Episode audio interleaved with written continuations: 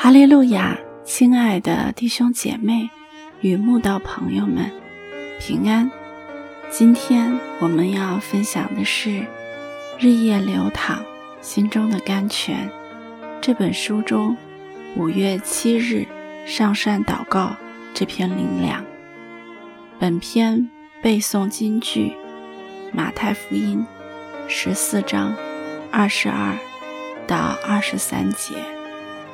耶稣随即催门徒上船，先渡到那边去。等他叫众人散开，散了众人以后，他就独自上山去祷告。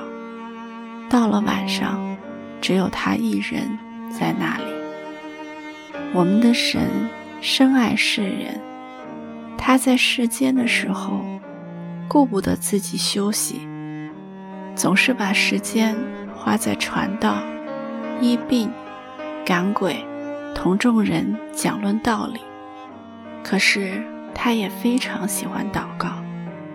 多少次我们在圣经上读到他暂时离开群众，退到山上去祷告的描述。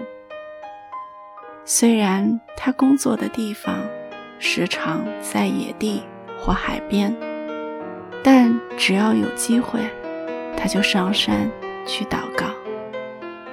在寂静的夜晚，独自一人享受远离尘嚣与人群，在林里得到宁静与安息的美好。我常想，耶稣是神，何须祷告？或许，当他道成肉身，跟我们一样。带着肉体面对艰险的人世，还有世人压在他身上的罪恶，以及将来要面对的十架苦悲时，也需要祷告来让自己安静，重新得力。也或许，他只是要给我们一个佳美的榜样，让我们看到一个。上山祷告的典范，借此明白祷告的重要，更借此体会独自与神面对面说话的得力与平静。先生每次带着我出去旅行，只要遇到旅游景点有湖泊，每逢清晨，我们一定早起拍照，因为先生说。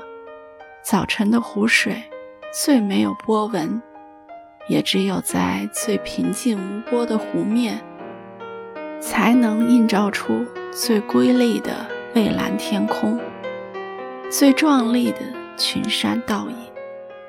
我们总爱在宁静中捕捉自然奇景带给我们的震撼，那种宁静的美丽，带着一股奇异的能力。